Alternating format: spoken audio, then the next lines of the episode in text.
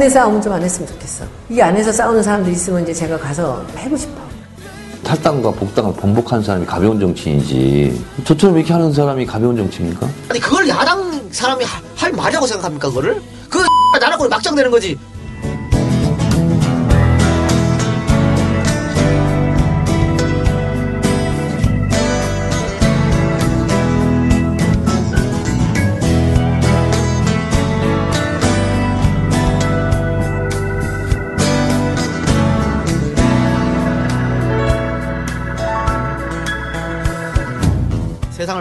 세 사람이 뭉쳤습니다. 정치 혐오, 정치 불신, 정치 무관심 타파를 위한 정치 수다 팟캐스트.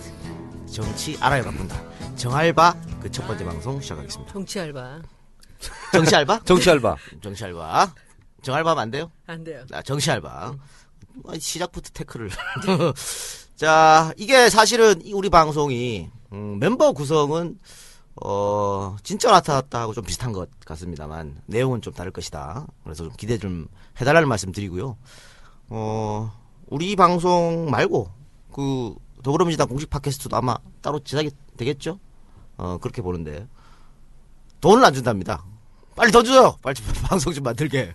거기는 거기대로 하고 우리는 우리대로 또 아, 자유롭게 또 경쟁 의식을 가지면서 재밌게 방송을 한번 만들어 보도록 하겠습니다. 자, 정치 알아야 바꾼다. 정치 알바를 저와 함께 진행하실 두 분 소개시켜 드리겠습니다. 먼저 오늘로 임기 5일 남겨뒀습니다. 나을. 나흘입니까? 네. 정치 나 아, D-4. D-4 정청래 의원 나오셨습니다. 여러분 안녕하십니까. 이 시대의 참 철수인 정청래입니다. 네. 완벽 철수. 철수란 말 쓰지 마요. 철수를 마쳤습니다. 의원회관 뺐고요. 네. 방 뺐고. 아 뺐습니까? 네. 지역 후원회 사무실 방 뺐습니다. 음, 느낌이 완, 완벽 철수. 근데 뭐 처음이 아니고 두 번째니까. 이것도 두 번 떨어져 보니까 네. 아 이제 노하우를 알게 됐어요. 네. 철수의 노하우. 네. 그방 뺄 때 어떤 느낌 어땠어요? 어 느낌이 좋지는 않았어요. 그럼 좋지 않았겠지. 저 방금 여러분들은 잘 못 들으셨겠지만 정청래 의원을 소개했더니 우리와 같은 함성이 밖에서 터졌습니다. 아 그렇습니까? 네, 굉장한 인기를 끌고 있는데 요즘은 제가 어, 눈이 멀고 네. 어, 귀가 멀어서 잘안 들립니다. 그래요? 이 정도로 안 들려요. 아 봉화마을 가서 엄청난 한, 한 대를 받으셨다면서요? 말도 어, 못했어요. 지금 또, 또 한번 말도 못해서 걷지 이제 좀 못했어. 들립니다. 봉화마을 어땠어요? 봉화 마을에 갔는데 네. 어 제가 대선 나간 건 줄 알았어요. 네. 아, 너무 감사드리고 아, 아마 이런 것 같아요. 어, 노무현 대통령하고도 7년 전에 너무 충격적으로 너무 아프게 작별했잖아요. 어, 근데 정청래도 너무 아프게 국회의원이 떨어져 떨어진 거 아니냐. 그래서 힘내라. 뭐 이런 취지였던 것 같고 그 뜻을 충분히 알겠고. 어 근데 어 앞으로 좀 제가 좀 부탁드릴 게 있는데 네. 사진을 찍는 거 아니 좋아요. 네. 근데 동시에 한 10명이 찍으니까 어떤 카메라를 봐야 될지 네. 모르는데 자꾸 빈잔을 줘요. 이거 뭐라니까요? 저거 저거라니까요? 빨간 거 스마트폰 이렇게 얘기하는데 자랑질이야 또. 어, 괴로웠어요. 그래서 앞으로는 줄을 서서 좀 저를 좀 편안하게 해주셨으면 좋겠어요. 그리고 또 하나 제발 좀 밀지 좀 말았으면 좋겠어요. 앞에서 미는 건 대처가 가능한데 뒤에서 막 밀어요. 아, 그런 경우는 사고의 위험이 있습니다. 어떻게 그래서 그럼 뭐 공천 탈락의 아픔을 좀 씻어냈습니까? 아, 그 순간 공천을 탈락한지를 잠시 까먹었어요, 제가. 그리고 버스를 타자 다시 아, 생각났어. 다시 생각났어요. 현실이구나 이게. 어. 다 보니까 다 당선자가 다 국회의원이야. 네. 나만 낙선이야. 이야. 낙서는 뭐 해보지도 못했는데 낙서. 근데 어 사저에서 버스까지 가는데 한 200m, 150m 됐나? 근데 한 40분 걸리더라고요. 걷질 못할 정도로 사람들이 많이 밀려왔습니다. 네. 당직자들이 와서 아주 그냥 애를 썼어요. 또한 부대 진행자입니다. 국민 고모, 국민 이모로 등극하면서 많은 국민들의 기대를 한 번에 받고 있습니다. 아직까지는 당선인 신 분이지만 나흘 뒤에는 현직 국회의원으로 임기를 시작하실 자 손혜원 당선인 모셨습니다. 네, 안녕하세요. 손혜원입니다. 요새 네. 뭐 그냥 말썽의 아이콘이야. 왜 말썽의 아이콘이에요? 뭐 자꾸 얘기 구설수 만든다고. 음, 일부러 만드는 거 아니에요? 저래도 얘기해야죠. 네. 제가 5.18 때, 음. 그리고 봉화마을, 음. 두 번을 이제 당선자들하고 갔어요. 이제 초, 주로 이제 저는 초선 당선자들하고 음. 놉니다. 어, 여러 가지 것을 제가 궁금해서 저도 이제 막 물어봐요. 그래서, 어, 누가 제일 먼저 징계를 받게 될 것 같으냐? 100%야, 손해원. 손혜원. 두고 봅시다. 그 기대대로 징계를 받는지 안 받는지 좀 두고 보고 손혜원 당선인도 봉화마을 가셨죠. 갔죠. 듣자 하니 정청래 못지않게 한호를 받았다 그러던데. 뭐 40분까지는 안 걸렸고 저는 깜짝 놀랐어요.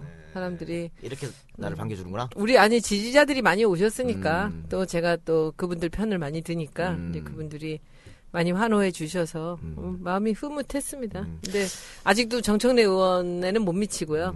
아니, 그렇지 않고요. 네. 어, 제가 그때 수치로 계량했어요.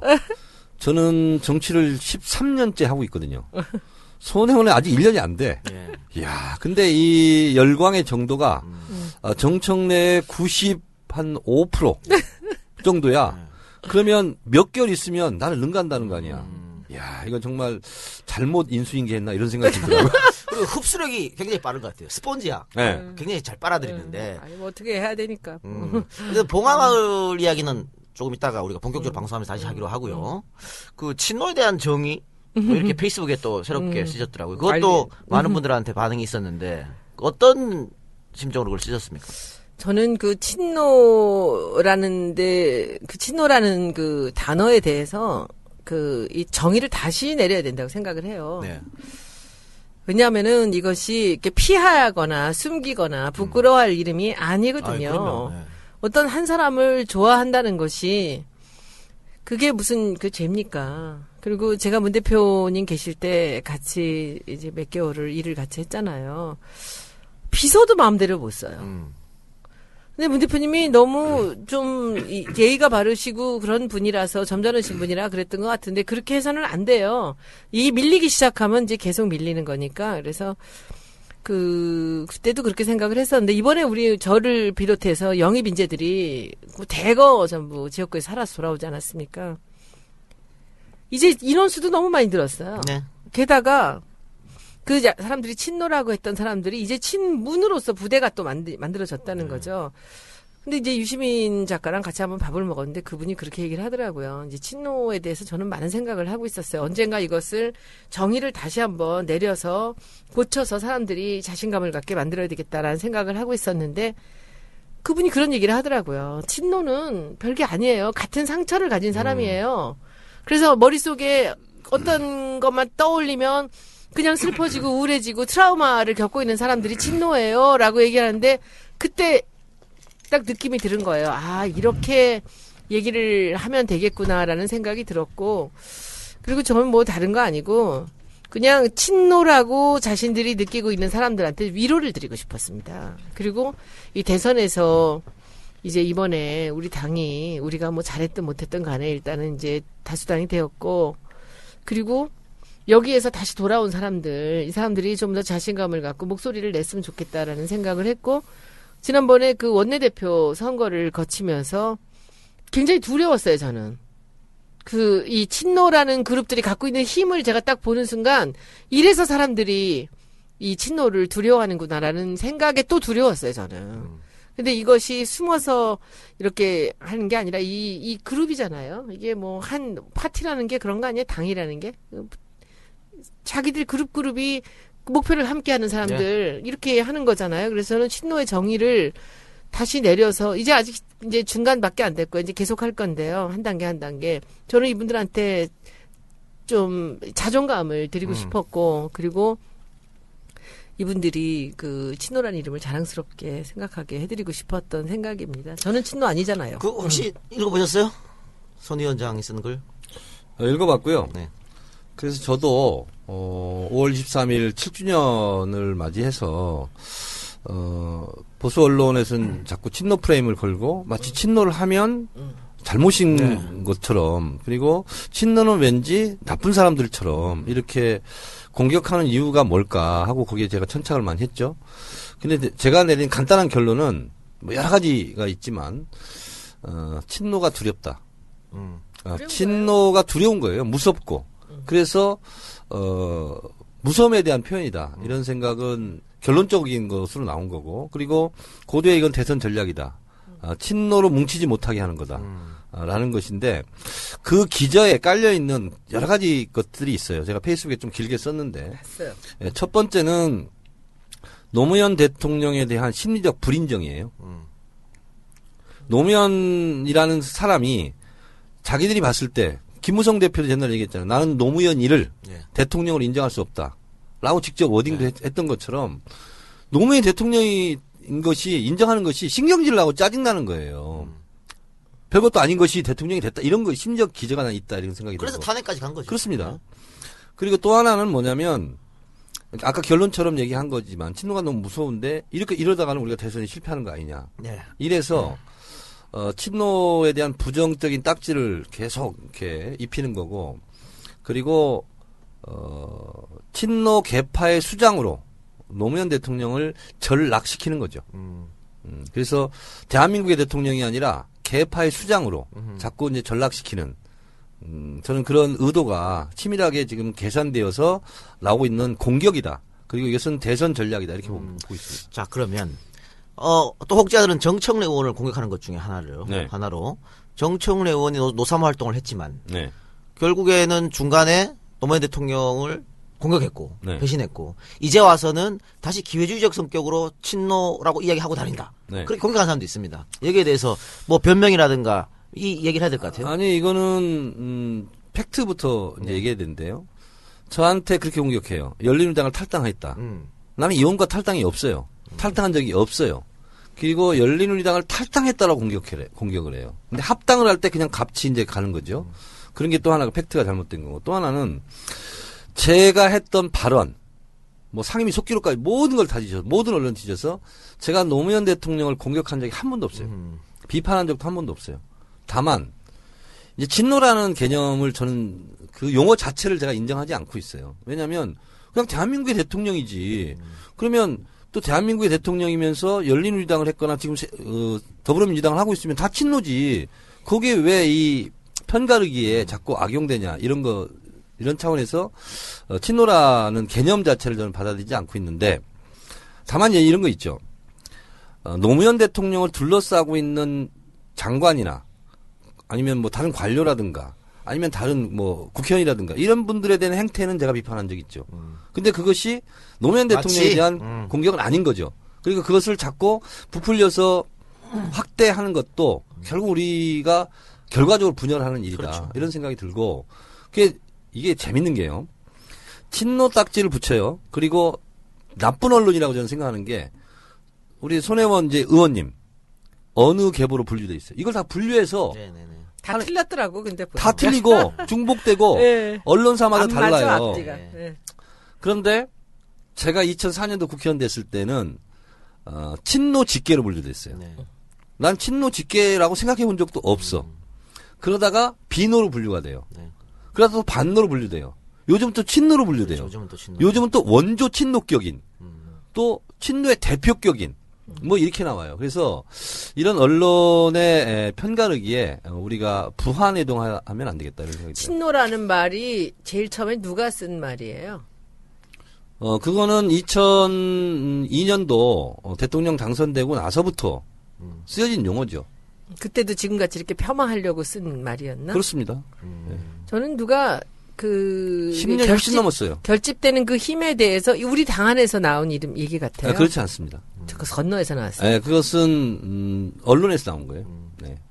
그래요. 그랬을까? 어, 우리가 노무현 대통령 얘기를 처음부터 한 것은 5월달 아닙니까? 5월은 노무현이다. 그래서 이런 의미에서 노무현 대통령 그리고 얘기를 또 하나는 했고, 예. 어, 두려움의 근거가 있어요. 이분들이 뭐냐면 제가 다른 파케에서도 얘기했는데 어, 실제로 어, 새누리당 옛날 한나라당 핵심 중에 핵심한테 제가 전해들은 얘기인데요. 노무현 대통령이 될 때, 될 때는 긴가민가 했어요. 근데 노무현 대통령이 탄핵을 받고 광화문에 탄핵 그 반대 촛불 시위했잖아요. 그걸 보고 우리 한나라당이 집권하기 틀렸다 이렇게 생각한 거예요. 너무 두려움으로 된 거예요. 촛불 확 돼버린 거예요, 그냥. 근데 그때 한 번 됐다가 노 대통령이 이제 서거를 했잖아요. 그랬는데 제가 마포 을이거든요. 분향소를 설치했어요. 분향소를 설치했는데 저하고 악수하고 부둥켜 안고 울고 어 절하고 했던 사람 명단을 적고 간 것만 8천 명이 넘어요. 그러면 전국적으로 이렇게 적극적인 의사 표현을 한 사람이 서명한 사람만 100만 명이 넘는 거예요. 그래서 보통 500만 추모 물결이라고 그러는데 이게 너무 두려운 거예요. 근데 이분들은 그때 친노가였든 친노가 아니었든 그냥 언론에서는 친노라고 생각하는 거예요. 두려운 거예요. 곱하기 3 한번 해보세요. 1인당 가족. 친노가 뭉치면 자기들은 집권이 불가능하다고 생각하는 거예요. 그리고 어떻게든지 간에 친노를 흠집내고 이간질시키고 분열시키려고 하는 거죠. 네, 그래서 뭐 돌아가신 분 또 자꾸 그런데 언급하고 그러죠. 제가 생각하기에 친노를 두려워하는 지금 핵심 본질이 있어요. 네. 내가 아직은 그 얘기를 한 번도 안 했는데 그것은 같은 아픔을 갖고 있으면서 그 중심에 있는 문재인 때문에 그래요. 음. 친노를 두려워하는 핵심은 문재인 때문에 그래요. 그렇죠. 그 대선 유력, 중심에서. 유력 주자가 있으니까. 그러니까 그 두려워하는 친노들이 결집을 해서 문재인 한 사람한테 이렇게 열광적인 지지를 변치 않고 보내고 있다는 게 이들의 두려움의 핵심이에요. 네. 무슨 얘기 잘 알겠습니다. 그래서 이렇게 되는 거예요. 네. 손혜원은 아닐까? 아, 이러지 마. 인사말만 했는데도 어, 시간이 훌쩍 가버렸는데 하여튼 뭐 노무현 대통령하고 봉화말 이야기는 이따가 다시 한번 언급해 드리기도 하고요. 자, 두 분은 요즘에 어떻게 지내시는지 좀 궁금해요. 근황. 아직 어떻습니까? 본격적으로 의정 활동이 들어가지 않았는데 여전히 좀 바쁘신 것 같은데? 그래서 더 바쁜 것 같아요. 아, 그래요? 어. 뭐 이렇게 당선자 모임들 이런 것들도 많고요. 음. 초선들이라고 또 부르는 데도 많고 오늘도 서울 시당 모임이 있었어요. 교육감님이 부르셔서 그래서 그런 것들이 있고 이제 우리 여기 지역 사무실 우리 정천 의원이 저를 따, 떼고 도망가려고 그래서 제가 후원 회장으로 묶어놨어요. 그래서 네. 여기 우리 후원회 이제 사무실이 이제 곧 문을 열어요. 이제 이사했고 그리고 이제 방도 또 또 저 정청래 의원 방으로 들어가는 거 아시죠? 아, 그래요? 317호. 방까지 317호. 제가 달라 그랬어요 그 방. 어, 그렇잖아요. 방 비웠다 그러는데 그 홍보실이 307호예요. 네. 그래서 거기 바로 가깝고 왔다 갔다 맨날 해야 되니까 그래서 제가 아 317호 콜 그냥 음. 경치도 별로 안 좋고 그래서 사람들이 별로 좋아하는 자리도 아니야. 거기 이제 경비원들 자- 보여요. 문 열고 보면. 근데 나는 거기서 뭐 밖에 보고 있을 시간이 어디 있어요. 그래서 저는 뭐 아무데나 주면 어때요? 음. 제가 기운을 바꾸면 되지. 자, 정원님은, 어, 뭐 소년님도 이제 가시겠지만, 이번 주말에 어디 귀중한 데를 방문하신다고. 어, 저는 이제 공식적인 의정 활동이 하나 남아 있죠. 어, 28일 새벽 3시 반에 어, 여의도 국회 앞에서 어, 버스 한 대가 아, 동거차도로 네. 어, 들어갑니다. 그리고 하룻밤 자고 어, 29일 날 어, 팽목항에 나와서 어, 행사하고 네. 우리 이 작가하고 하고 올라오는 와중에 임기를 마칠 것 같습니다. 음, 그런 생각을 한 이유가 뭡니까? 임기 마지막 날, 어, 팽목항에서 보내겠다는 생각을 한 이유. 지난번 제가 또 여러 번 떨어져 봤잖아요. 네. 어, 지난번에 임기 마지막 날은 음, 11시 10시에 우리 마포 지역구 유권자들과 만나서 어, 술 한잔 하면서 눈물을 4년 동안, 흘리고. 4년 동안 의정 활동 해고하면서 11시 59분 59초에 진짜 배지를 뗐어요, 제가. 음, 그 타고 있다가. 그래서 많은 사람들이 이제 눈물 바다가 음. 되고 그랬는데 아, 이번에는 음, 정청래가 국회의원 안 돼서 슬퍼하고 아파하는 것보다 더 아픈 현장에 한번 가보자. 음. 아, 그래서 가장 어려운 음, 대한민국 국민들이 있는 곳이 어딜까?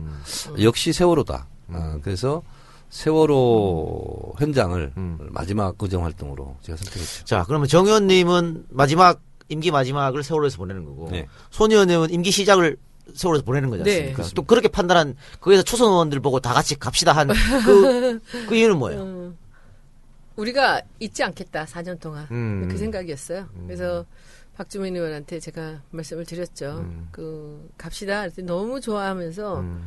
그래서 박주민 박주민 의원실에서 이제 모든 준비를 다 했고 음. 그래서 사실은 지금 버스 두 대를 총무에서 이제 당에서 해줬는데 네. 오늘 200만 원 더 해주기로 했어요. 제가 제가 달라고 그랬어요. 네, 근데 네, 다 달래요. 한 500만 원 들어간대요. 네. 그게 우리도 좀 지원 좀 해주면 안 되나? 할게요. 네. 반, 반 백씩 백씩 할게요. 그러니까 원래는 그냥 의원님들 각출해서 가, 가기로 했었죠? 각출인데 카톡에 올라왔는데 한 사람당 뭐 20만 원씩 네. 이렇게 내라는데 아니 초선 의원들이 하루 종일 그거 내려가서 네. 하는데 돈까지 내야 되나 난 너무 마음이 아픈 거예요. 그렇지. 제가 당에서 저희도 해외 거둬서 가요. 그러니까요. 거긴 네. 당연히 그래야지 네. 일반 유권자들이니까. 네. 근데 그, 그, 렇게 하는 게 좀 그래서 그리고 또 일을 크게 만들어 놨더라고 자꾸 그래서 뭐 가수도 가고 그런데요. 어, 그래요? 예. 음. 그래서 제가 일단은 지금 총대를 맸죠. 그랬더니 미리 계획된 게 아니라서 다 줄 수는 없다. 그래서 일부만 해도 한 200만 주시면 제가 진짜 감사하게 받겠습니다. 네. 해서 200 받기로 했어요. 근데 에, 이게 좋은 징조예요. 예. 어, 총대를 매본 사람만이 총대를 맬수 그렇죠. 있어요. 어, 그게 지금 초장부터 총대를 지금 몇 번째 메고 있어요. 앞으로 계속 멜 것 같아. 4년 내내 계속 총대를 맬것할수 같아요. 없지 뭐. 네. 그건 뭐 기쁨이죠. 남들을 위해서 제가 그래도 당에 좀 더 있었던 사람으로서. 초선 의원들 네. 대부분 참석하시는 거죠. 25분 정도 가시죠. 네, 더불어민주당에서. 절반 정도 하네. 네.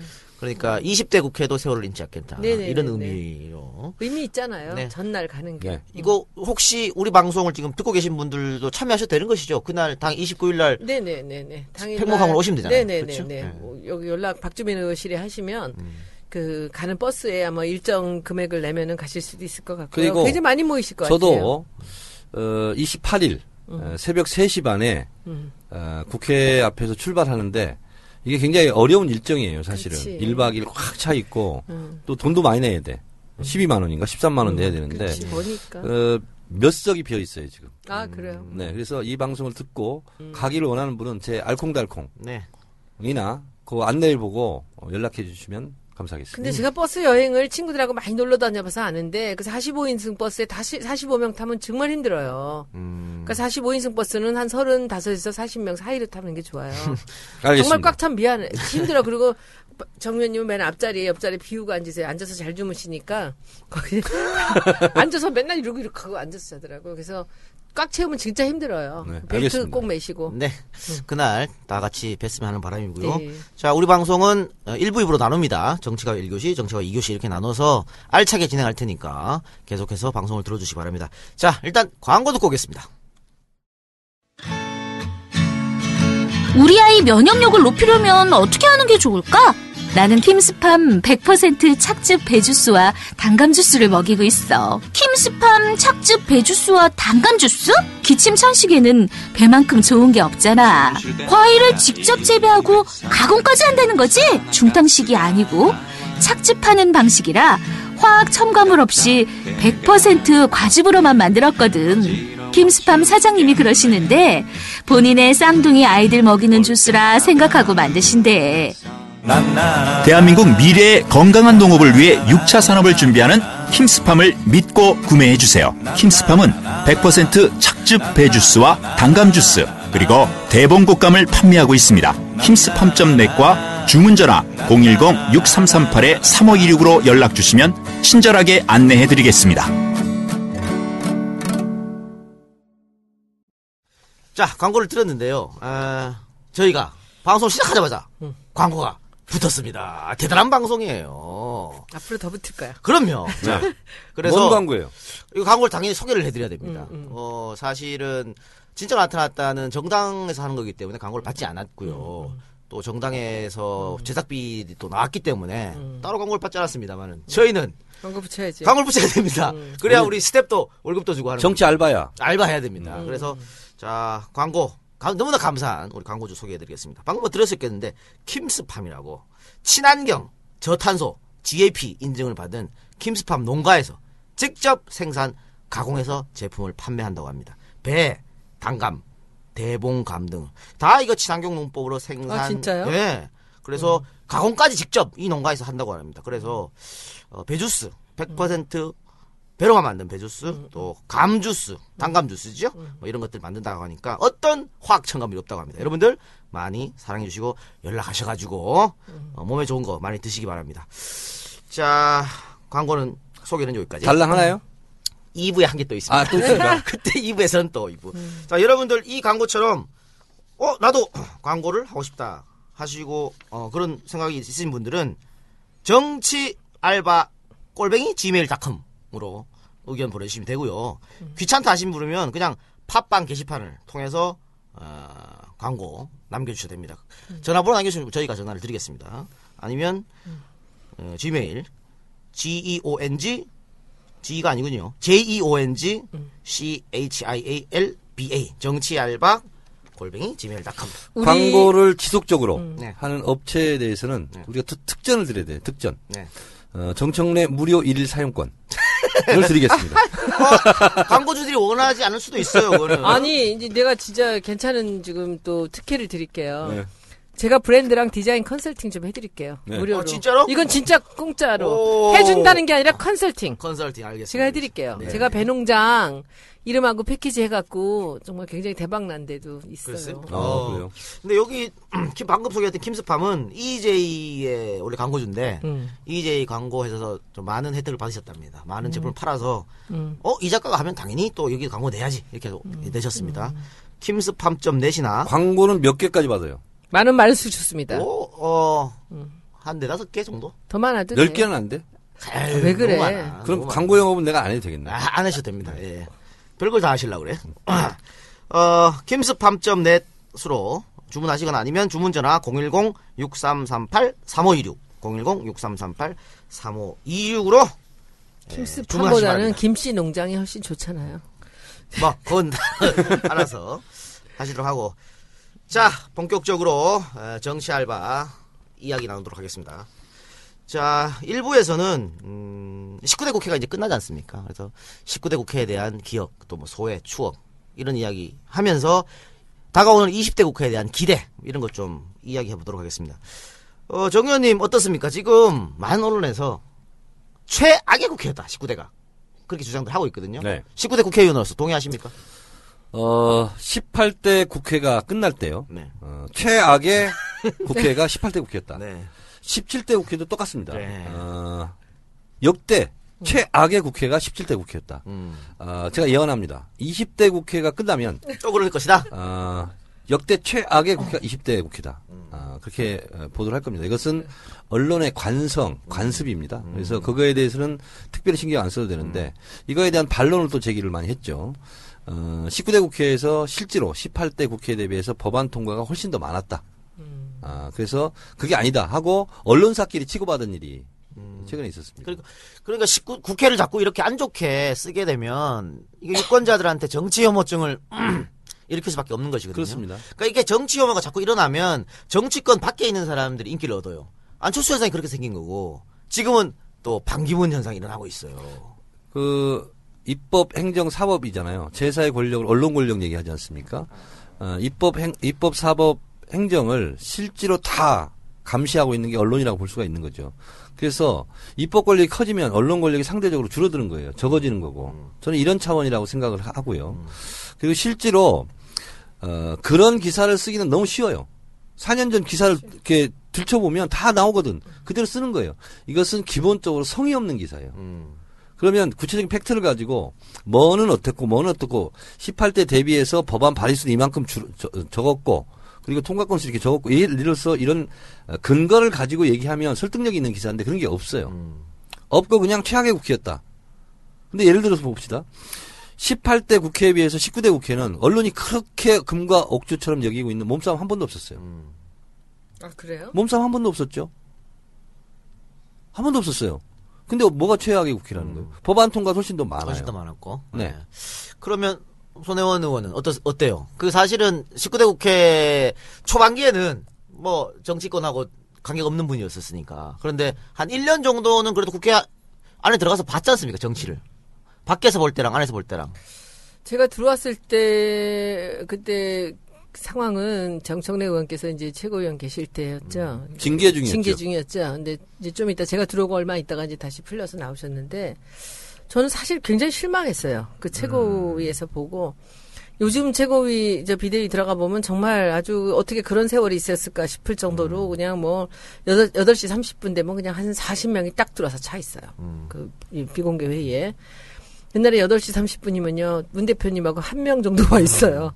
그렇게 사람들이 그 늘어지고 그랬었는데 또 지금 들어와서 뭐 싸우고 대표 뭐 욕하고. 아, 앞에서는 안 그래. 기, 그래? 기자들 앞에서만 그래요. 기자 앞에서 그랬어? 참, 참, 그 되게 많이 실망했고, 제가 한 두 달 정도는, 야, 이렇게 어떻게 일을 하나, 막 그런 생각을 많이 했어요. 제가 말고, 이제 문 대표님이나 안에 계신 분들이. 그런데, 그때 제가 느낀 게, 저렇게 그 무시하고, 말을 안 듣고, 카메라만 대면, 그냥 조금 아까까지 그냥 웃고 얘기하던 사람들이 벼랑, 벼랑가 깨는 거야. 서로들 씹고, 막 이러는데, 왜 저러고 계시나 문 대표님을 바라보면서 저렇게 하고까지 정치를 하셔야 되나 이런 생각을 많이 했었어요. 근데 지금 생각을 해보니까 어느 누구한테도 이 총선 전에 그 또 자기들 패거리끼리 나눠, 나눠 먹는 거 하- 못하게 하려고 끝까지 버틴 거예요.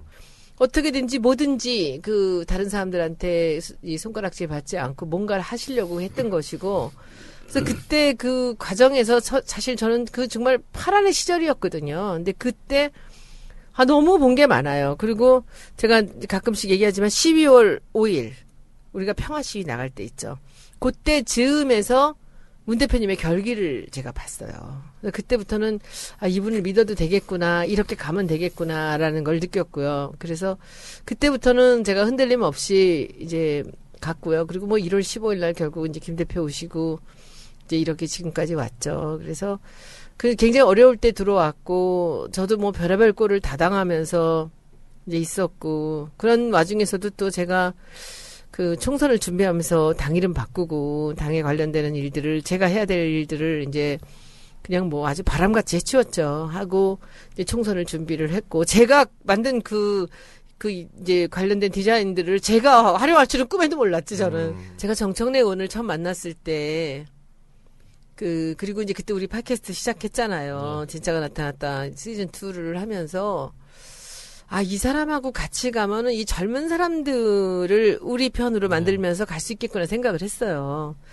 근데 그것이 제가 할 수 없는 일이었거든요. 근데 정청래 의원 주변에 있는 그리고 이제 이동영 작가나 이제 여러 사람들이 있죠. 이 사람들이 있다면 이 젊은이들이 20대가 투표하러 나오게 만들 수가 있겠다 생각을 했고 제가 20대 투표율을 20%만 올리면 우리 무조건 이긴다고 생각했거든요.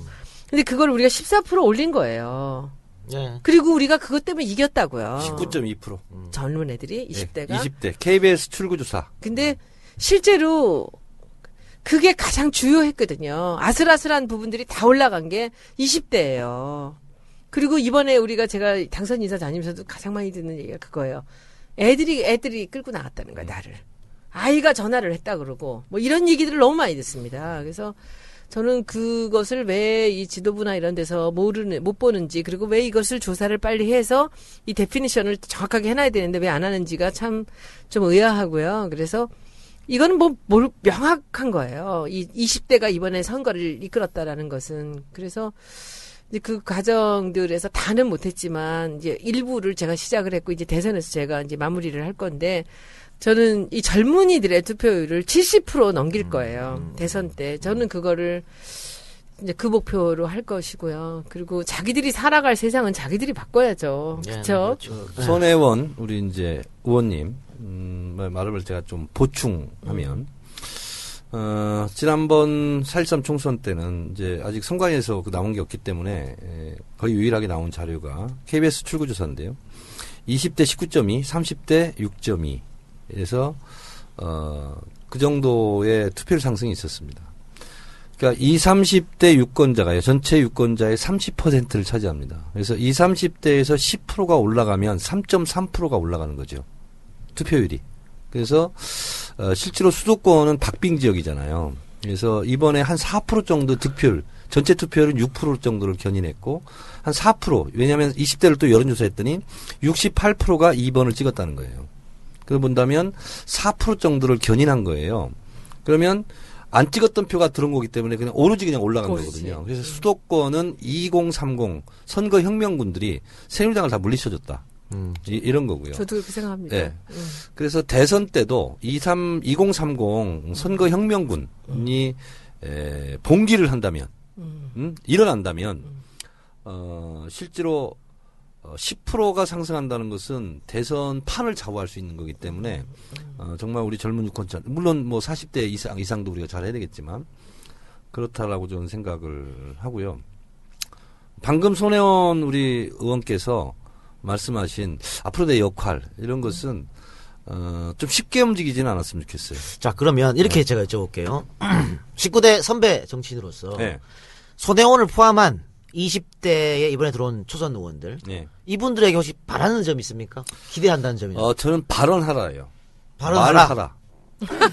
하지 말라 그러는데 안에서는 안에서는 하지 말라고 그래요, 지금. 제가 그래서, 어, 두 차례 그 왔다 갔다 하면서 초선 당선자들한테 지금 뭐가 제일 지금 어, 마- 마음속에 이슈인가 그랬더니 대부분 선배 의원들이 말 조심해라. 정리되지 않은 말을 언론에 대- 대고 함부로 하지 마라. 그게 지금 말조심을 시키고 있어요. 저는 이것은 어, 굉장히 위험한 거다 이렇게 생각해요. 어, 정리될 때까지 말하지 말라는 것은요.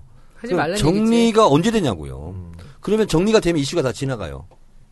아무런 의미가 없고 효과도 없어요. 그래서 저는 말하라라요. 말하라. 그러니까 영국 국회를 우리가 팔러먼트 이렇게 얘기하잖아요. 근데 팔리아하고 먼트하고 합성어거든요. 멘트. 팔리아라는 것이 뭐냐면 시끄럽게 떠들다예요. 그래서 국회는 말의 전당이에요. 정치는 옛날에 칼로 찌르고 이렇게 해서 했던 싸움을 말 싸움으로 옮겨간 거거든요. 그래서 영국 의회는요 3m 50입니다. 그래. 칼끝이 닿- 닿지 않는 거리거든요. 그리고 거기서 시끄럽게 떠들어요. 그렇죠. 뭐 중진이나 초선이나 국민들이 뽑아준 거 똑같은 건데 뭐. 네. 그렇죠. 예. 그래서 저는 발언하라예요. 발언하라. 근데 말을 못하게 하는 국회는 죽은 국회예요. 말 많이 하다 막말하면 어떡해요? 영국 국회를 제가 어디에서 보여줬는데 네. 영국 국회는요 30초 간격으로 야유가 나옵니다. 그리고 야당 당수하고 수상이 3m 50 간격으로 서로 싸워요. 그리고 30초 간격으로 야유가 나옵니다. 그러니까 거기도 똑같이 얘기합니다. 국회의장이 지금 유치원생들이 하고 있는 유치한 행동을 하고 있다라고 수상한테 얘기하는 거예요. 근데 그것이 문제되지 않아요. 제가 보기에 이제 말을 하지 말아라는 것보다는 이제 말 조심해라. 음. 조용히 있고 이제 좀 나서지 마라라는 얘기들을 이제 선배들이 하고 계신데 그뭐 선배가 국회의원 시켜준 것도 아니고 뭐. 들어오면 다 1대1인데 똑같은데 뭘 저렇게 얘기를 하시나 했더니 이제 기동민 의원이 말할 때는 해야겠습니다라고 얘기를 하시더라고요. 그런데 이제 중요한 건 뭐냐면은 말을 하면 꼬투리를 잡혀서 공격을 당한다는 거잖아요. 근데 그 말이라는 게 선제 공격이 될 수 있어요. 예. 저는 이게 너무 이상한 게 사람들이 그 공격이 당할 게 두려워서 처음부터 몸을 사리고 있으면 아까 말씀대로 끝내 공격을 못 합니다. 그럼 늘 수세에 그렇죠. 몰리는 아. 거죠. 야당은 늘 수세적이야. 수세예요. 어. 그러니까 뭐 말해놓고선 그냥 기죽고 옛날 노무현 대통령이 했다는 유명한 얘기가 있잖아요. 맞은 놈들이 원래 예. 맞고 자란 애들이 길을 못 핀다고. 그러니까 운동권 사람들이 더 그런 것 같아요. 더 많이 눈치를 보고. 뭐 종편 눈치 보고. 네, 근데 저는 종편 종편도 굉장히 심플해. 어저께도 또 한 번 또 제가 발리게 당했는데 저는 안 보거든요 종편을. 전 댓글도 안 봐요. 뭐 칭찬 댓글도 있겠지만 뭐 욕하는 댓글도 많겠죠. 안 봐요. 그걸 뭐 보고 앉아서 그거 볼 시간이 어디 있어요. 근데 제가 할 말만 하고 저는 끝나 그냥. 그 뭐하러 봐 그거를. 근데 종편 말 열심히 보시대. 아, 전 재밌어요. 자기 욕하는 거 다 보더라고. 재밌어. 그래요. 그래서 그 저는 그 이 지금 들어왔는데 근데 내가 하나 궁금한 게 있는 게 이제 두 번 국회의원 하셨잖아요. 네. 하나 걸러서 두 번을. 근데 그때하고 비교해서 이번 초선에 초선된 사람들, 초선 의원들의 그 이 성향이나 이런 게 어떤 것 같아요? 어, 저는 음. 18대 때는 신진 인사 영입이 없었어요. 17대 때는 많았어요.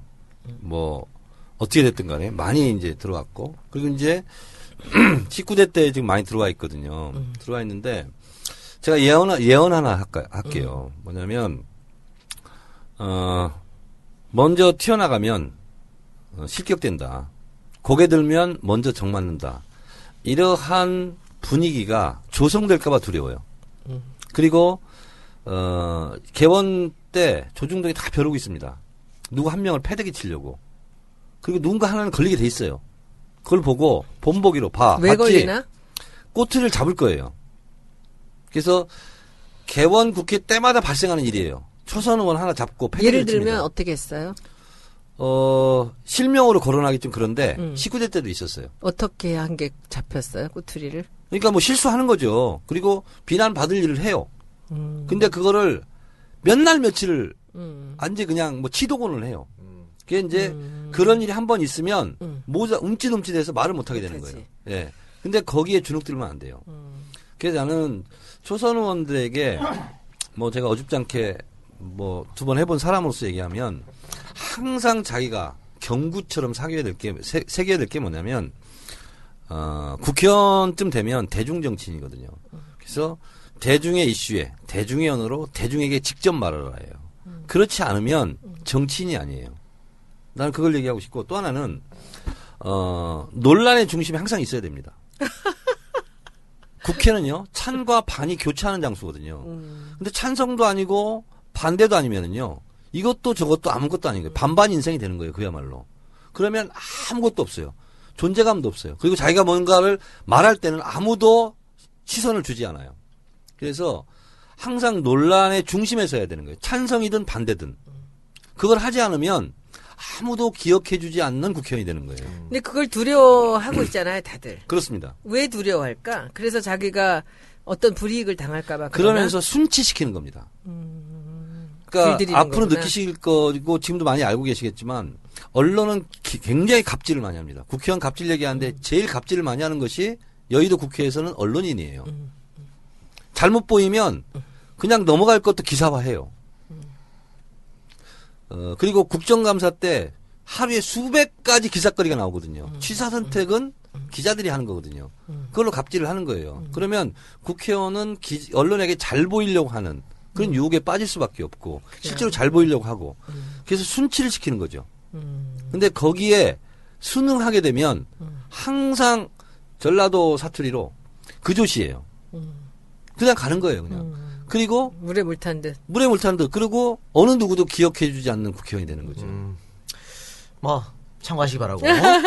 그 사실은 이번 20대 국회가 어, 박근혜 대통령 어, 임기 말 그리고 새로운 대통령 임기, 임기 초를 함께하는 국회, 국회 아니겠습니까? 그래서 상당히 중요한 국회라고 보는데 이번에 오랜만에 여소야대 일려 다야 구도로 이제 구도가 바뀌었잖아요. 그럼 저는 대통령도 조금 바뀌어야 된다고 보거든. 지금까지는 뭐 상생 야당과 뭐 협력 이런 게 없이 새누리당이 다수당이었으니까 나를 따라가고 다 독자적으로 해버렸는데 이제는 그렇게 하면 안 되거든요.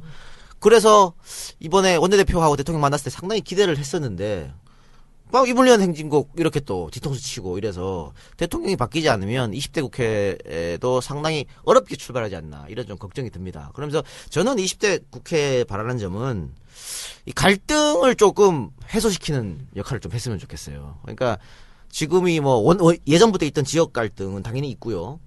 세대 간의 갈등 심해졌지 않습니까? 거다가 빈부 갈등, 이제는 또 뭐, 어, 성, 성별 갈등까지 있었는데, 정치라는 게 갈등을 조정하는 거 아니겠어요? 그런데 어떻게 보면은 지금 정치권이 갈등을 조금 조장하는 역할을 스스로 하고 있지 않나 싶어서 20대 국회에는 그 갈등을 조금 조정하는 국회가 좀 됐으면 하는 그런 바람입니다. 좀 조금 더 우리 손혜원 당선자가 됐, 어, 지금 여기 20대 국회 혼자 나왔으니까 그 이제 질문, 20, 질문 좀- 20대 국회를 대표 지금 나왔고 그렇죠. 제가 이제 19대 국회인데 제가 19대 국회를 한번 4년간 한번 회상을 좀 해보자면 이제 제 중심적 사고입니다. 이건 분명히 이슈도 그렇고 어, 2012년 4월 달에 국회의원이 됐어요. 그리고 이제 5월 30일 날 개원을 했어요. 그때는 대선 경선 국면이에요. 그리고 대선 국면이죠. 그리고 지나갔어요. 그 이제 6개월이 지나간 겁니다. 그때는 모든 이슈가 대선이니까. 2013년이 이제 됐죠. 국회를 강타한 것이 국정원 댓글 부정 사건. 예. 그 국정조사 특위였어요. 제가 간사를 했죠. 이 이슈가 한 6개월 갑니다. 그 19대 국회 이슈별, 이슈별로 보면. 그 다음에는 뭐가 있었죠? 세월호 참사가 있었어요. 그 다음에 또 뭐가 있었죠? 사이버 민간인 사찰이 있었죠. 국정교과서가 있었죠. 그리고 끝나네. 굵직굵직한 이슈가 있습니다. 그러면 여기에 한번 우리가 회상을 한번 해보자고요. 여기에 정치적 발언을 하거나 행동을 하는 의원이 몇명 있냐는 거죠. 근데 정치적 발언, 정치적 대형 이슈에 대해서 정치적 발언할 수 있는 기회는 항상 열려져 있어요. 근데 아 이건 내 이슈가 아니야. 이건 내 이슈가 하다 하고 보면 자기 이슈가 없는 거예요. 근데 대한민국 국회의원은 대한민국에 발생하는 모든 일에 다 관여가 돼 있어요. 그러니까. 모든 하루에도 수십 가지 이슈가 나와요. 근데 여기에 대해서 예를 들면 삼선, 사선 중진 의원들은 좀 얌전한 척하고 그럴듯하게 있을 수 있어요. 근데 여기에 어, 좋은 말로 사고를 치는 것은 초재선 소장파들이 하는 거거든요. 19대 국회에서 원 없이 발언하셨어요? 그렇죠. 돌아보면 어때요? 더 할 걸? 아니 저는 모든 이슈에 제가 반응했어요. 예. 난 나는 그렇게 하는 것이 정치인의 역할이라고 생각을 한 거예요. 최고위원 또 하셨으니까. 그리고 또 하나는 뭐냐면 근데 이거를 여러 사람들이 이렇게 공격수가 나오면 각자 포지션별로 할 수 있어요. 안 하면 한 사람이 다 독식하게 되고 독박 쓰게 돼 있어요. 독식하면 독박 쓰는 거거든요. 그러니까 저도 그런 케이스죠. 그래서 20대 국회 우리 더불어민주당은 역할 분담을 좀 했으면 좋겠어요. 공격수들도 다양하게. 그러니까 뭐 센터포워드도 있고 라이트 윙도 있고 레프트 윙도 있고 좀 정해서 포지션별로 좀 움직였으면 좋겠고 수비수들은 정확하게 수비수하고 저는 그 역할을 하는 것이 원내대표라고 생각해요. 그게 그러다가 모난 돌이 정 맞는다고 네. 그런 또 두려움이 있을 거 아. 정 맞지 뭐. 이미 맞고 있어. 한 번만 할 건데 무슨. 자, 19대 어, 국회가 출범하고 얼마 있다가 대통령 선거 있었지 않습니까? 네. 마찬가지입니다. 20대 국회 출범하고 1년 있다가 대통령 선거 있습니다. 근데 어쨌든 우리 정 의원님은 어, 정권 교체 실패한 국회의원 중에 한 명이고 이제 손혜원 의원 같은 경우 이제 정권 교체를 해야 될 거 아니에요. 음. 그게 이제 가장 큰 희망이지 않습니까? 당연하지. 또 아까 언론 문제 쭉 얘기했습니다만은 정권 교체하면 언론 문제도 많이 해소될 거 아니에요. 그렇습니다. 예, 그렇기 때문에 굉장히 중요한 게 바로 정권 교체인데 그러면 20대 국회 특히 더불어민주당 소속 국회의원들이 정권 교체를 위해서 어떤 일을 해야 될지 선배 정치인으로서 한마디 저는 늘상 주장하는 거지만 어, 원론적인 의미에서요.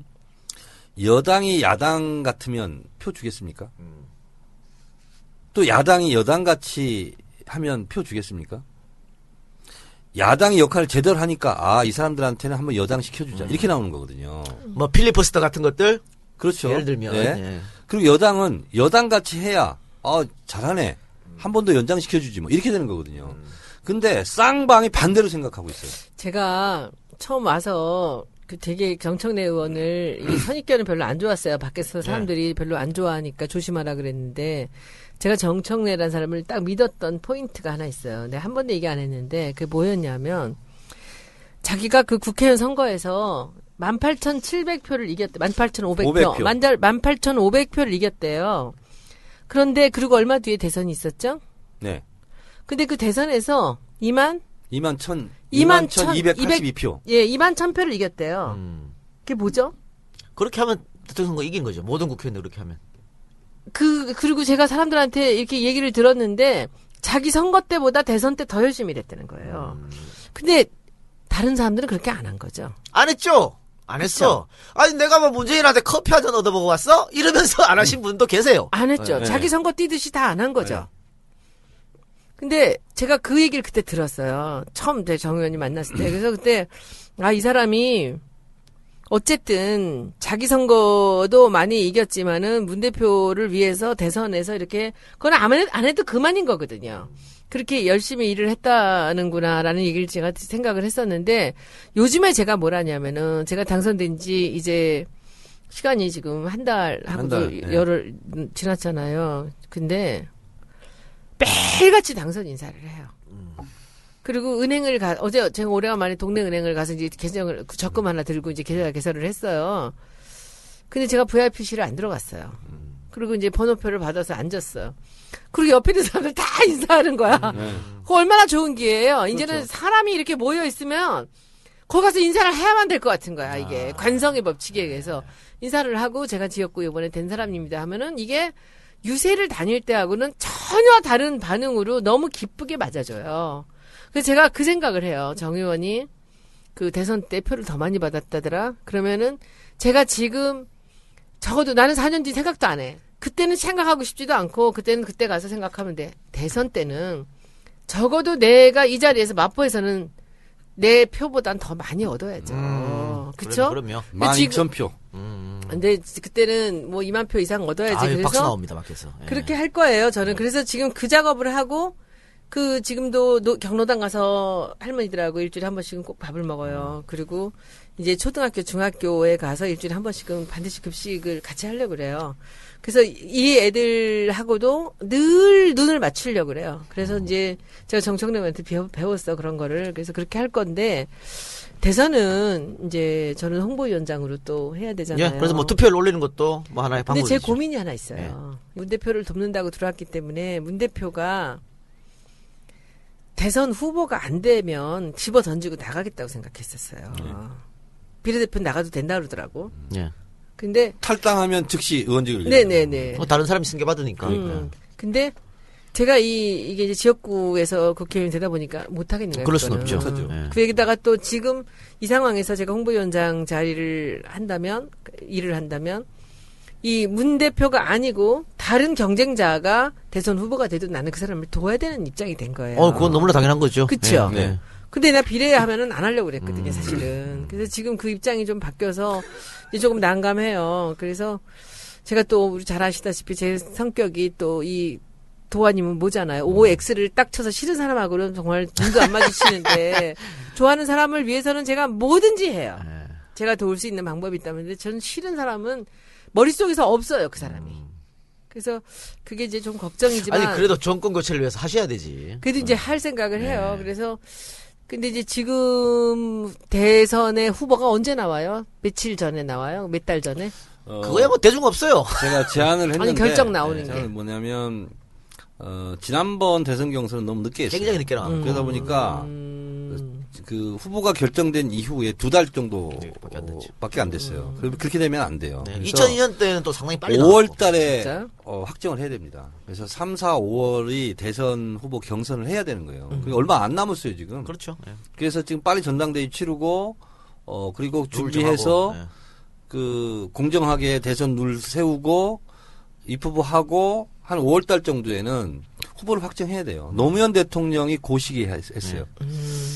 그건 뭐 조금 지켜봐야 할 것 같고요. 어쨌든 아까 그 말씀하셨던 그 더불어민주당 국회의원 전원이 자기 선거만큼 열심히 좀 해주면 대선 때도 우리가 그렇죠. 유, 의미한 결과를 얻지 않을까. 난이 당원 단계 좀 못 좀 박았으면 좋겠어. 자기 선거보다 대통령 선거 때 표를 더 얻은, 얻은 사람은 다음 공천 줄 때 플러스 알파를 주겠다 뭐 이런 거. 그거 좀 박았으면 좋겠어 공천에. 그랬으면 우리 정 의원님이 탈락하지 않았을 텐데 말이지. 근데 이제 당이라는 것이 어 정치적 약속처럼 허망한 게 없어요. 대부분 안 지켜지게 돼 있어요. 그 정치적 약속은 그냥 paper 약속일 뿐이에요. 예. 그리고 당원 당규에도 예를 들면 당 대표 1급 포상을 받는다 그러면 공천 시 우대한다 이런 게 다 조항이 있어요. 그런 건 다 무시되는 거예요. 음, 아 그래요. 그러면 그러니까 예를 들면 이런 거예요. 제 얘기해서 죄송한데 어 당원 자격 박탈하면은 그것은 공천을 줄 수가 없어요. 당원이 아니기 때문에. 그래서 그, 그거보다 한 단계 낮은 단계로 당직 자격 정지를 하는 것은 공천은 줄 수 있다 이런 거예요. 근데 그런 걸로 그냥 치는 거예요. 그러니까 당원 단계에 나와 있는 것이 무슨 이게 법전도 아니고 형사소송법도 아니기 때문에 저는 크게 의미가 없어요. 아, 그냥 정무적 판단으로 아웃시킬 수 있다. 어, 그러면 뭐든지 다. 그 사실 우리 팟캐스트 제목이 정치 알아야 바꾼다 아닙니까? 근데 여러 가지 후보가 있었잖아요. 우리 저 어, 지지자들이 막 보내주신 그 중에 난 제일 마음에 드는 게 정무적 판단이었어. 손정희의 정무적 판단 얼마나 괜찮아. 근데 그건 후보에서 아웃됐고 이것도 사실은 정치 알아야 바꾼다도 어 우리 지지자들이 보내주신 건가요? 아니면은 손 의원님이 이건 제가 만들었어요. 공모를 아, 만들어서 공모를 한 건가요? 음, 그런데 이게 가장 많이 음. 사람들한테 홍을 얻은 거죠, 이 제목이. 이거는 약자가 어필했죠. 음, 정치 정치 알바. 알바. 알바. 뭔가 내가 짠하잖아. 내가 어차피 그 정알바야. 예, 여기서 알바 역할을 지금 담당하고 네, 있습니다. 알바야. 예, 네. 열심히 하시기 바랍니다. 그리고 삐끼 뭐 이런 것도 해- 해야 되고. 에, 광고 어, 삐기. 찍새. 그렇죠. 찍새도 이제 좀 광고가 안 들어오면 찍새도 하고 해야 되지. 자, 아까 뭐 노무현 대통령이 잠깐 했습니다만 뭐 5월이기 때문에 노무현 대통령 이야기를 하지 않을 수 없습니다. 그리고 또 5월에는 뭐 노무현 대통령을 추모하는 날도 있었지만 어, 7주기 추도식도 있었지만 그 전에 또 5.18 민주화 운동 기념일이 있었지 않습니까? 두분 강주에 갔다 오셨습니까? 네, 저 같죠. 음. 그 분위기가 어땠었나요? 그 계속해서 뭐 아직도 광주에서 뭐 반문 정설 이야기하고 더민주 오지 마라 그런 그런 게 있었습니까? 아, 아니면- 이번에 네. 이제 그거는 뭐 우리가 그걸 피부로 느낄 수는 아, 없었고요. 그래요? 예. 그 이제 제가 드리고 싶은 말은 음, 난 이 세상에 행사 행사 그렇게 거지 같은 행사는 처음 봤어요. 그게 3당 대표를 모아놓고 그 국회의원들 수백 명이 온 데서 치르는 행사를 어떻게 그렇게 할 수가 있어요? 그 땡볕에 국회의원 자리가 없어요. 그래갖고 앞자리에 무슨 보훈처 사람들 쭉 있고 아마 국회의장이 오신다고 했었는지 국회의장 옆에 그 부수, 부속 되는 사람들 자리까지 다 있고 뒷자리에 이렇게 비어 있는데 그 국회의원들 앉으래 자리가 모자라가지고 그 아주 그때부터도 난리였고요. 근데 이제 다 앉았어요. 참 기가 막혀갖고 이 애국가를 하는데 예. 애국가를 4절까지 부르래요. 그 이 사람들이 무슨 지금 뭐 오늘 좀 뭔가 제대로 좀 할래나? 그 4절까지 가사까지 나와가지고 열심히 4절까지 열심히 다 불렀어요. 나중에 결론은 뭐냐면 애주, 애국가 부르고 나가서 분양을 하는데 딱 국무총리 한 사람만 분양을 해요. 삼당 대표 다 있는데. 그리고 헌화도 국무총리 혼자만 헌화를 했어요. 근데 저쪽 끝에 보니까 5.18에 무슨 가족이 한 꽃이 있는데 저쪽 끝에 밀어놓고 헌화를 안 시켰어요. 가족도 헌화가 없었고 그리고 삼당 대표 아무도 헌화와 이 향을 분양을 안 했어요. 아, 국무총리만 했어요. 국무총리만 그 했어요. 공안검사 출신 국무, 국무 총리께서 그리고 국무총리가 나와가지고 무슨 민색이 어떻고 이런 수, 하고 땡볕에서. 근데 그때까지도 너무 화가 났는데 보훈처에서 나와서 5.18에 경과보고를 하는 거예요. 저는 5.18에 경과보고를 들어본 적이 없잖아요. 그래서 경과보고를 해서 구- 유심히 딱 듣는데 뭐 얘기가 나오는데 중요한 얘기 하나도 없어요. 언제 발포를 했다는 게 제일 중요한 거 아니에요? 없어. 그 몇 명 죽었다는 얘기도 없어. 둘이 뭉실이로 넘어가. 그러니까 이게 보니까 그게 이 5.18이라는 그 행사가 이게 보훈처에서 하는 행사예요. 국가 주관 행사죠. 예. 근데 이것을 광주가 중심이 아니었어요. 그리고는 국, 애국가 4절까지 부르고 그 국무총리 나가서 혼자서 헌화하고 혼자서 분양하고 그리고 경과 보고하고 합창단한테 님을 위한 행진곡을 부르라고 하고 땡 하고 끝나고 끝났어요. 20분 만에. 국무총리께서는 위한 행진곡 나는- 부를 때 입 다물고 계시던데. 그러니까 그 모르니까. 행사 순서지에 보면은요, 음. 이제 경가보고를 보면, 어, 광주 5.18 민주항쟁에 대한 경가보고가 아니고, 어, 지네들. 그렇죠. 음. 어, 이명박 보훈처에서 했던 정권, 일들. 뭐, 박근혜 정권에서 뭘 했다 하는 것만 뒤로 쭉 이렇게 나오는 거죠. 있을 수 없는 일이에요.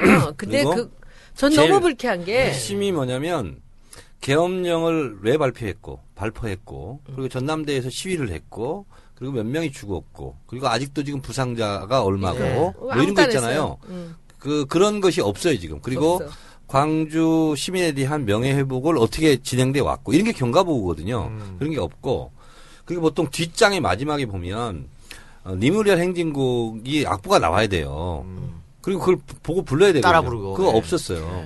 그거는 엄청나게 무시당하고 조롱당한 거예요. 모든 사람 모두가 그런 행사였어요. 나중에 그 한번 어디 녹, 저기 영상 있을 겁니다. 그걸 보고 근데 난더더 화가 난 게 뭐냐면 그 장면 그렇게 거기서 조롱을 당하고 웃음꼴이 돼갖고 그 땡볕에 앉아 있다 20분 만에 땡 하고 끝나고 다 나가려는데 어느 누구도 하나도 불만 얘기를 안 하는 거예요. 그 많은 국회의원들이 있는데 너무 화가 나갖고 나는 할 수가 없는 거야. 그래서 밥을 먹으러 갔는데 갈비를 먹으러 갔는데 마침 김 대표님하고 이렇게 앉아서 앞에서 난리를 쳤어.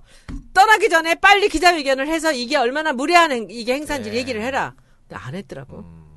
그러니까 이게 했는데 신문에 안 났는지 모르겠어요. 그것도 총대를 매긴 매셨군요. 맸지 나는 맨날 매. 저는 뭐 정 맞을 거예요 그냥. 국가 주관 공식 행사인데 지금 정부가 박근혜 정부이니까 이러, 이렇게 푸대접을 하면서 행사를 행사를 위한 행사만 한 거죠. 지질된 추모 행사가 아니고. 가만히 있으면 안 돼. 그래서 이것도 정권이 교체되면 정권 교체되면 당연히 뭐 인민을 위한 행사 당연하죠. 재창 아니 확정한 거죠. 광주 사람들이 광주 사람들이 주인이 돼서 이 행사를 해야 되는 게 맞는 거예요. 그리고 나서 이번에 그 봉화 마을을 갔는데 아 행사가 얼마나 품이 그 예전에 비교됐어요? 아 말할 수도 없이 비교됐어요. 옛날에 우리 정부 때 있잖아요. 광주 시장도 인사말을 했어요.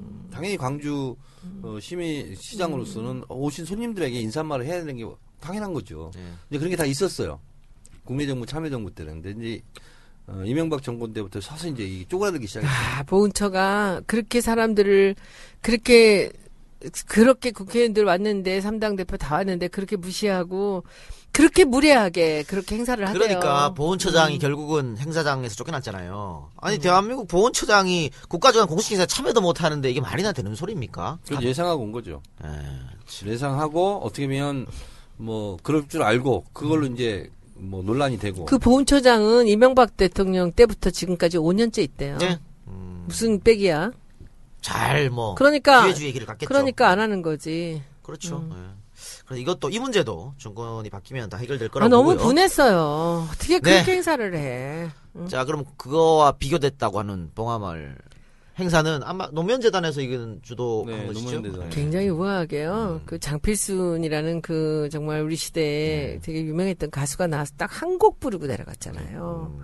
그리고 노래 패드 한 곡씩 딱 불렀고 그리고 참 감동이었던 거는 문 대표가 안 올라갔잖아. 음. 난 그것도 참 좋았다고 봐요. 왜냐면 이분이 뭐 이사장도 아니고 아무것도 아니니까 그러나 노무현재단 이사 자격으로 이사인데 위에 단상에 안 올라갔잖아요. 예, 안 올라갔죠. 근데 사람들은 기다렸을지 모르지만 나는 그 문 대표가 올라가지 않은 것이 너무 멋졌어요. 그리고 거기서 그 요번에는 참 그 김원기 옛날 국회 전 예. 국회의장의 그 연설이 참 어, 명연설이었어요. 명연설이라고 다들 박수 치더라고요. 멋있었어요. 어. 굉장히 길었거든요. 네. 근데 그 긴 연설이 하나도 지루하지가 않았고 기승전 연결도 완벽했고 그분이 처음 이렇게 걸으시는데 몸이 좀 이렇게 건강하지는 않으신 것 같았어요. 그래서 저분이 말씀을 제대로 하실까 저는 이제 잘 몰랐었는데 올라갔는데 그 땡볕에서 그 긴 시간 너무너무 잘했어요. 핵심 요지는 뭐였죠? 그 김대중과 노무현의 그 정신이 둘이 합해서 우리가 민주주의를. 이뤄야 된다는 예, 얘기였어요. 근데 그것이 그 컨셉이 너무 좋았어요. 음. 그래서 그날의 그 행사는 근데 어느 신문도 그 컨셉을 넣지 않았어요. 오늘 처음 그 김원기 어젠가 그 한겨레에서 그 전문이 나왔죠. 굉장히 멋있었어. 난그 제목이 생각 안 나는데 뭐죠? 그 감동이 뭐였냐면 너무 좋았어요. 그, 전 이제 김원기 국회의장님의 그 연설도 음, 굉장히 좋았지만 번갈아 가면서 김대중 대통령의 육성과 그치, 노무현 노무현 대통령의 육성이 나오는데 같이. 한 연설 한 것처럼 다 그치, 이어서 갔어요. 이어서. 그걸 굉장히 기획을 어, 잘 했더라고요. 컨셉도 너무 좋았고 네. 둘이 두 분이 합해서 이루려고 했던 것을 너네들은 지금 뭐 하고 있느냐 이런 얘기였어요. 그렇죠. 전체가 음. 참 좋았어요. 선거 때는 나쁜 정당은 투표 안 하고 바른 정당 투표합니다. 여론조사하면 그것도 바르게 그렇게 합니다. 우리가 모두가 행동하는 양심에 대해서 자유를 지키고 서민 경제를 지키고 평화로운 남북 관계를 지키는 이 일에 우리가 모두 들고 일어나서 이 나라를 국민들이 안심하고 살 수 있는 나라, 희망이 있는 나라를 만들도록 합시다, 여러분. 민주주의의 완성은 없을 것입니다. 그러나 역사는 끊임없이 진보합니다. 우리 민주주의도 선진국 수준으로 가야 합니다. 그리고 거기에 만족하지 않고 성숙한 민주주의로 가야 합니다.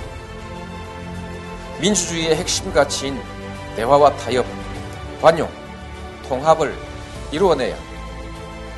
미래를 내다보고 민주주의의 완전한 이상과 가치를 실현하기 위해서 끊임없이 노력해 나가야 합니다. 민주주의 최후의 보루는 깨어있는 시민의 조직된 힘입니다. 이것이 우리의 미래입니다. 두 분이 주거지 받거니 한 것 같아요. 이게 예를 들면 노래로 치면 꿈의 대화처럼 한 소절씩 부른 것처럼 그대로 이어져 나갔어요. 그래서 문맥이 숨이 일관했어. 처음 시작부터 끝까지. 그래서 그거는 어, 김대중 대통령은 행동하는 양심 그리고 노무현 대통령은 깨시민 깨어있는 시민의 조직된 힘 이걸 이제 하면서 깨어 있는 시민, 행동하는 양심 그렇죠. 이렇게 두 개를 붙인 두 거예요. 개를 붙인 거예요. 네. 음, 뭐 일맥상통한 이야기죠. 이게 네. 무대 뒤에 글이 그렇게 있어서 내가 그게 생각이 안 네. 났다는 거예요. 잘 외워요. 음. 진짜 잘 외워. 어, 김원기 의장의 전문이 지금 언론사에 실려 있으니까 여러분도 네. 한번 찾아보시기 바랍니다. 자, 그날 사실은 뭐 이해찬 장필순 네. 노래 한 곡 듣고 가죠.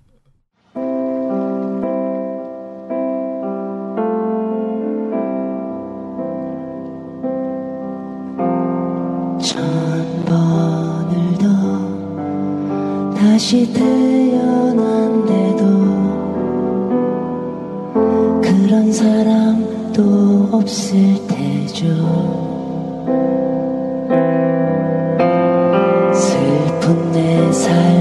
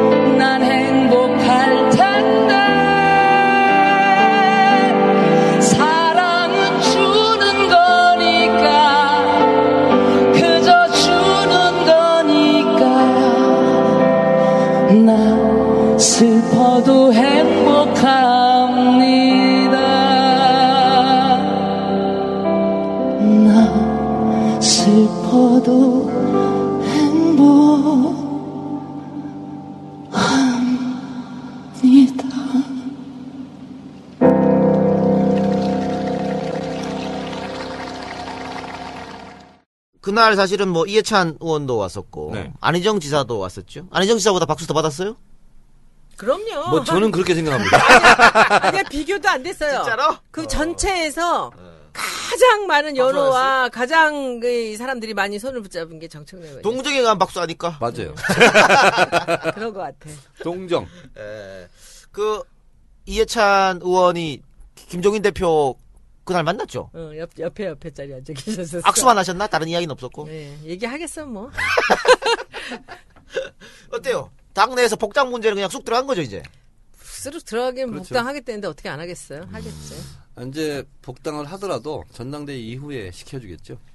왜냐하면 지금 복당을 시켜버리면 바로 이해찬도 당대표다, 당대표. 뭐하다 아, 이렇게 하면은 얘기가 나오겠죠 당연히. 어, 복당을 시킨 어, 추호 선생께서는 그, 추호에 뭐 뭐도 없겠죠. 음, 그렇기 그래서 때문에 그거는 전당대회 안 시킬 이후로. 네. 음, 알겠습니다. 제가 이렇게 얘기했기 때문에 또 반대로 가기 위해서 시킬지도 몰라요. 이거 안 들어요. 걱정하지 마세요. 네, 알겠습니다. 자, 우리가 한 40분만 하자, 뭐 50분 하자 이랬는데 뭐 1시간 넘게 했는 것 같습니다. 1부 이야기는 어, 여기서 줄이고 2부는 어, 본격적인 정치 이야기, 새누리당 이야기를 포함해서 한번 해보도록 하겠습니다. 네, 1부는 여기서 마치고요. 저희는 하루 쉬었다가 내일 2부로 돌아오도록 하겠습니다.